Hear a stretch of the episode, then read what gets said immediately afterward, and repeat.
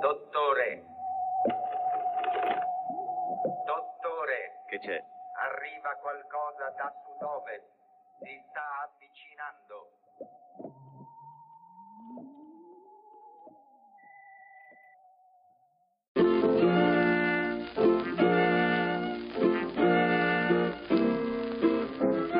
Benvenuto a Stramp, 31esimo episodio. Prima di leggere le notizie di oggi, martedì 26 maggio, vi ricordo che questa trasmissione è realizzata grazie da Anchor.fm, una piattaforma per podcaster del tutto gratuita che vi permette di registrare i vostri audio e di distribuirli su tutte le piattaforme più popolari in maniera molto facile.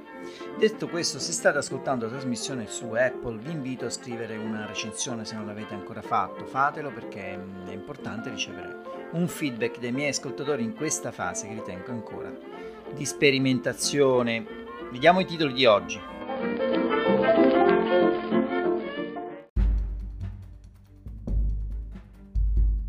I titoli di questa puntata.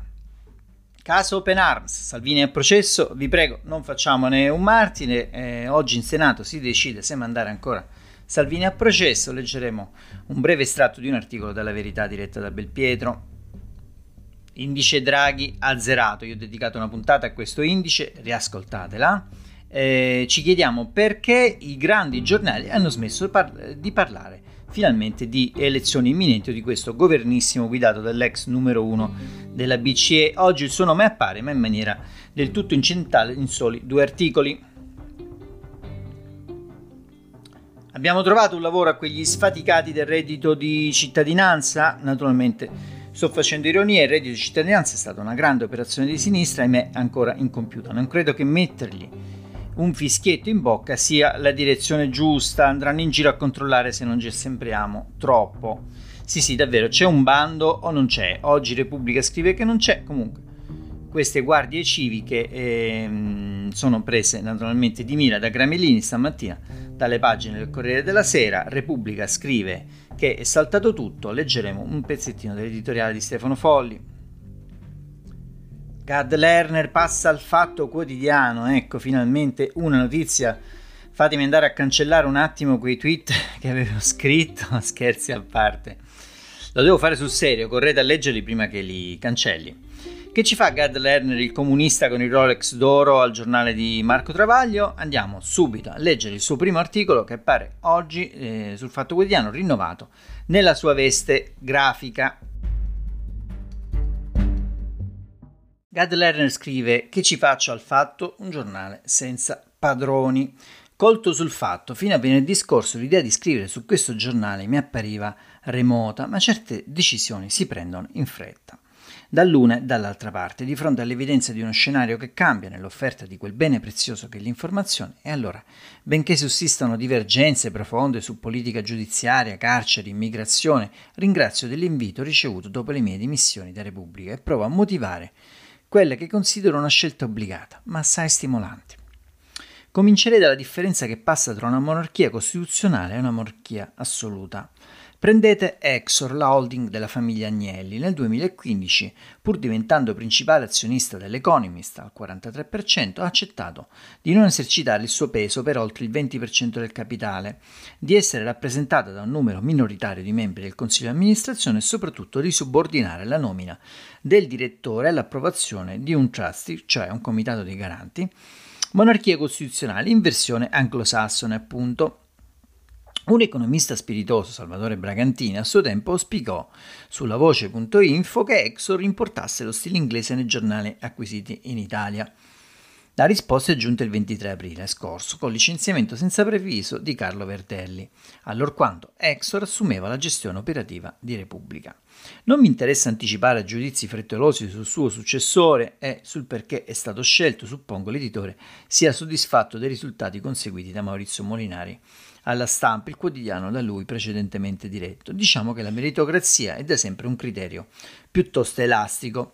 Papa Francesco, in un discorso ai lavoratori dell'Ilva di Genova, giunse a dire che il nuovo capitalismo tramite la meritocrazia dà veste morale alle diseguaglianze. Mi accontento per ora di constatare che il capitalismo è per sua natura apolide, ma adatta i suoi parametri di governance ai diversi contesti in cui opera qui da Exor ha optato per la monarchia assoluta.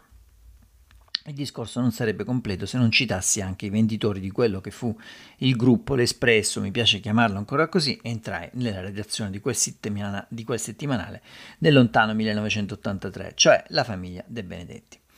L'amicizia eh, a cui mi sento legato non impedisce di constatare come essa abbia scelto di rinunciare a sentirsi parte della classe dirigente italiana in un momento difficile per questo.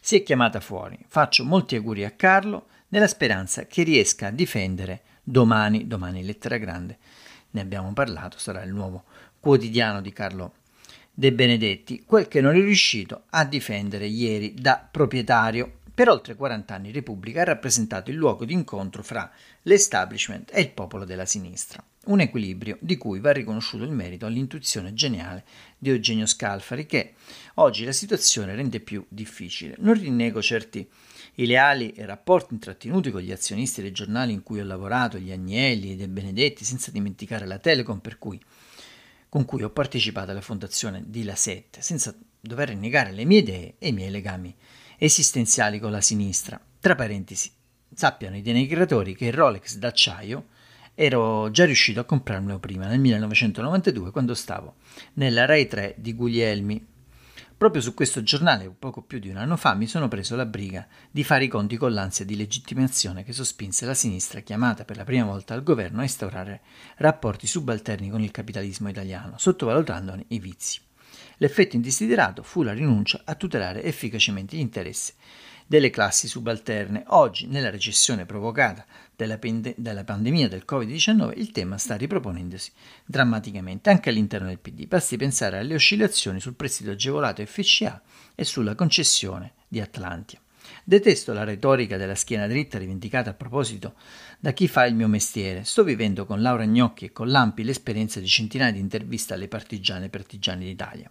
Ogni volta che uno di loro ci racconta la sua scelta temeraria, venga chiamata a ridimensionare il prezzo tutto sommato modico della nostra libertà professionale. Non occorre essere né rivoluzionari né anticapitalisti per rendersi conto che alla ricostruzione del paese non basterà solo l'erogazione di risorse pubbliche, serviranno soluzioni inedite, dal mutualismo a un ruolo di garanzia dello Stato e dei lavoratori nella proprietà delle imprese in difficoltà, da nuove politiche fiscali e forme di condivisione degli utili. Anche per questo sarò contento di, la- di lavorare in un giornale senza padrone.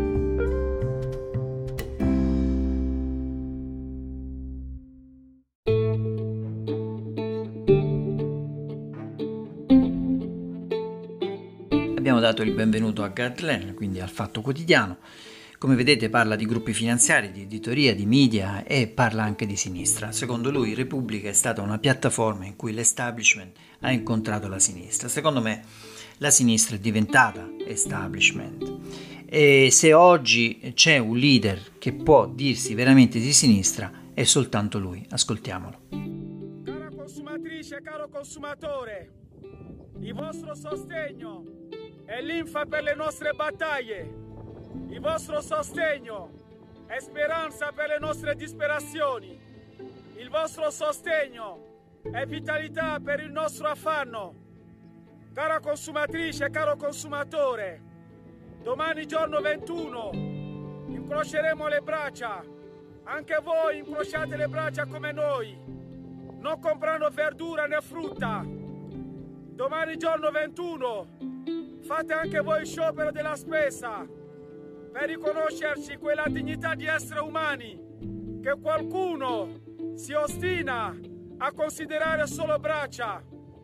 Cara consumatrice, caro consumatore, lottiamo insieme e uniamoci per affermare l'umanità. Lottiamo insieme e uniamoci per fermare la disumanità. Uniamoci e lottiamo insieme perché dobbiamo mettere fine a questa ingiustizia.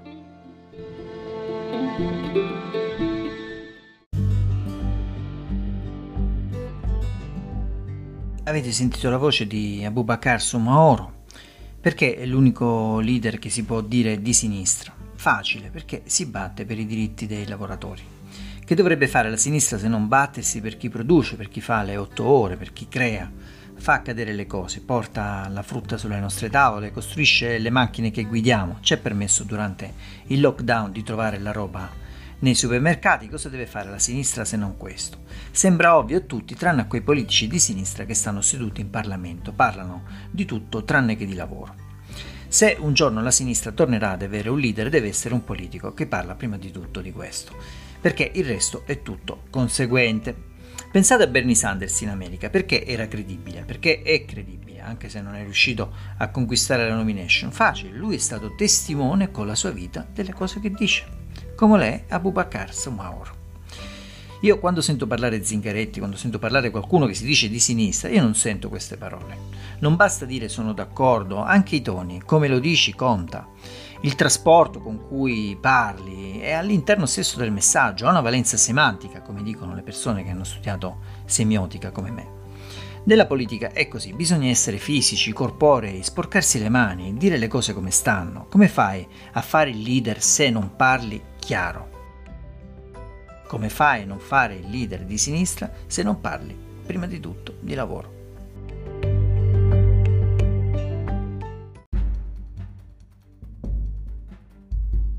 Leggiamo i titoli delle prime pagine dei quotidiani di oggi in edicola martedì 26 maggio. Il Fatto Quotidiano, una nuova veste grafica per il giornale diretto da Marco Travaglio. Tra le sue firme, nuove firme, troviamo Gad Lerner, ma non sarà questa l'unica novità del, del Fatto Quotidiano. Cosa ci faccio qui al Fatto senza padroni, scrive Gad Lerner. Abbiamo letto già l'articolo all'inizio di questa trasmissione. C'è un'intervista ad Arcuri sui suoi primi due mesi, dice eh, il commissario, eravamo disarmati, ora non più, però ci prepariamo al ritorno del virus. Il Corriere della Sera eh, titola tutta pagina Il governo litiga sulla Movida. Viminale contro gli assistenti civici, Conte Media non avranno compiti di polizia. Milano stop alle bevande da sport dopo le 19. L'ipotesi allo studio, riapertura rinviata di una settimana per Lombardia e Piemonte. Sempre dalla prima pagina leggiamo i dati, solo 300 casi ieri in Italia, nuovi positivi, mai così pochi da fine febbraio. Massimo Gravellini naturalmente fa ironia sulle guardie civiche, come avevamo parlato, ne avevamo parlato nei titoli. La ronda del dispiacere scrive nel suo editoriale.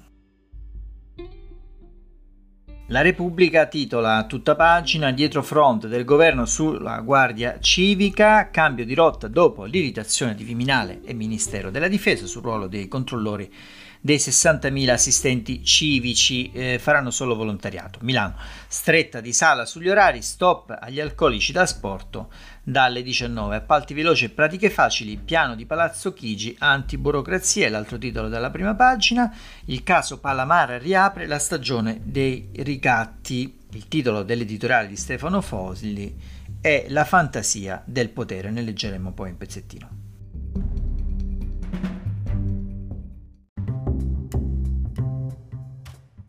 Diamo un'occhiata alle pagine interne dei quotidiani in edicola oggi, martedì 26 maggio 2020, mani pulite nella giustizia, Salvini operar, spalla al Senato, a decidere sarà Giarrusso, ex Movimento 5 Stelle, e questo è il titolo di un articolo che compare a firma di Stefano Filippi sulla verità diretta da Maurizio Belpietro. La giunta delle immunità oggi dovrà stabilire se mandare a processo il leader della Lega e l'avvocato cacciato dai grellini può essere decisivo. Slitta a ottobre il caso Gregoretti, il capitano rifarei tutto. Comunque è appena arrivata una breaking news che i renziani abbandonano il voto in giunta, quindi dovrebbe essere o rimandato il voto o Salvini potrebbe eh, non essere eh, mandato a processo. La fantasia del potere di Stefano Folli è invece il titolo dell'editoriale di oggi su Repubblica. Uh, scrive Stefano Folli, ascoltiamo il suo ragionamento perché oggi, come la storia dell'orologio rotto, siamo d'accordo con Stefano Folli. Tra i sussulti della decadenza politica in cui il paese si agita, la vicenda delle guardie civiche qualificate con pudore assistenti resterà agli atti come un caso limite di idea cervellotica ma emblematica di un certo modo di intendere il rapporto con l'opinione pubblica. Visto che a me i ragionamenti intorno all'opinione pubblica mi piacciono, andiamo a leggere un altro pezzettino, vediamo il ragionamento di Stefano Folli. Dice: È chiaro che l'esercito dei 60.000 controllori non prenderà mai servizio. In poche ore ha suscitato la diffidenza e l'ostilità trasversale di un buon numero di forze politiche, di gran parte degli scienziati e infine del Ministero dell'Interno che non è stato nemmeno consultato.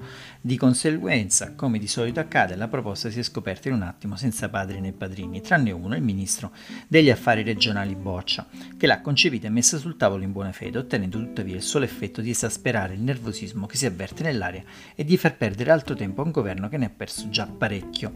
L'aspetto singolare è che invece di concentrarsi su iniziative magari innovative volte a promuovere la ripresa economica e a rassicurare un paese smarrito, la fantasia del potere si applica a tutto ciò che prevede forme di controllo vagamente asfissianti. Anziché credere al senso di responsabilità dei cittadini che nel complesso si sono ben comportati nelle strettoie dell'emergenza sanitaria, si preferisce inventare nuovi strumenti sicuramente inefficaci, oltre che costosi per un erario esausto, ma dal sapore poliziesco, oltretutto all'insaputa di chi il Viminale ha il dovere istituzionale di gestire le forze dell'ordine. Una cosa che non scrive Stefano Folli è che l'Italia è l'ottavo paese europeo come numero di, di agenti e di forze dell'ordine, Siamo, abbiamo più forze dell'ordine di Francia e Germania, questo non lo dicono in molti perché eh, il rapporto di quello di cui vi sto parlando è è all'interno del rapporto Cottarelli che doveva fare una spending review della macchina pubblica che purtroppo nessun governo abbiamo visto efficace nel tagliare quando si tratta di tagliare. Passiamo a Repubblica che scrive la Morgese Guerini, sconfesso nel piano si rischiano abusi, quindi questo piano sembrerebbe stia per saltare e per concludere torniamo a parlare di sinistra, i giorni del disincanto, scrive Repubblica, la crisi delle sardine, Santori spacca, stacca la spina, ci prendiamo una pausa. Giovedì il manifesto per le linee guida di un movimento dilaniato che tanti vogliono trasformare in partito, ma non i fondatori. È un pezzo di Emanuele Lauria, vi invito a leggerlo e vi do appuntamento a domani, eh, mercoledì 27 maggio. Sì, ciao Stramp. Música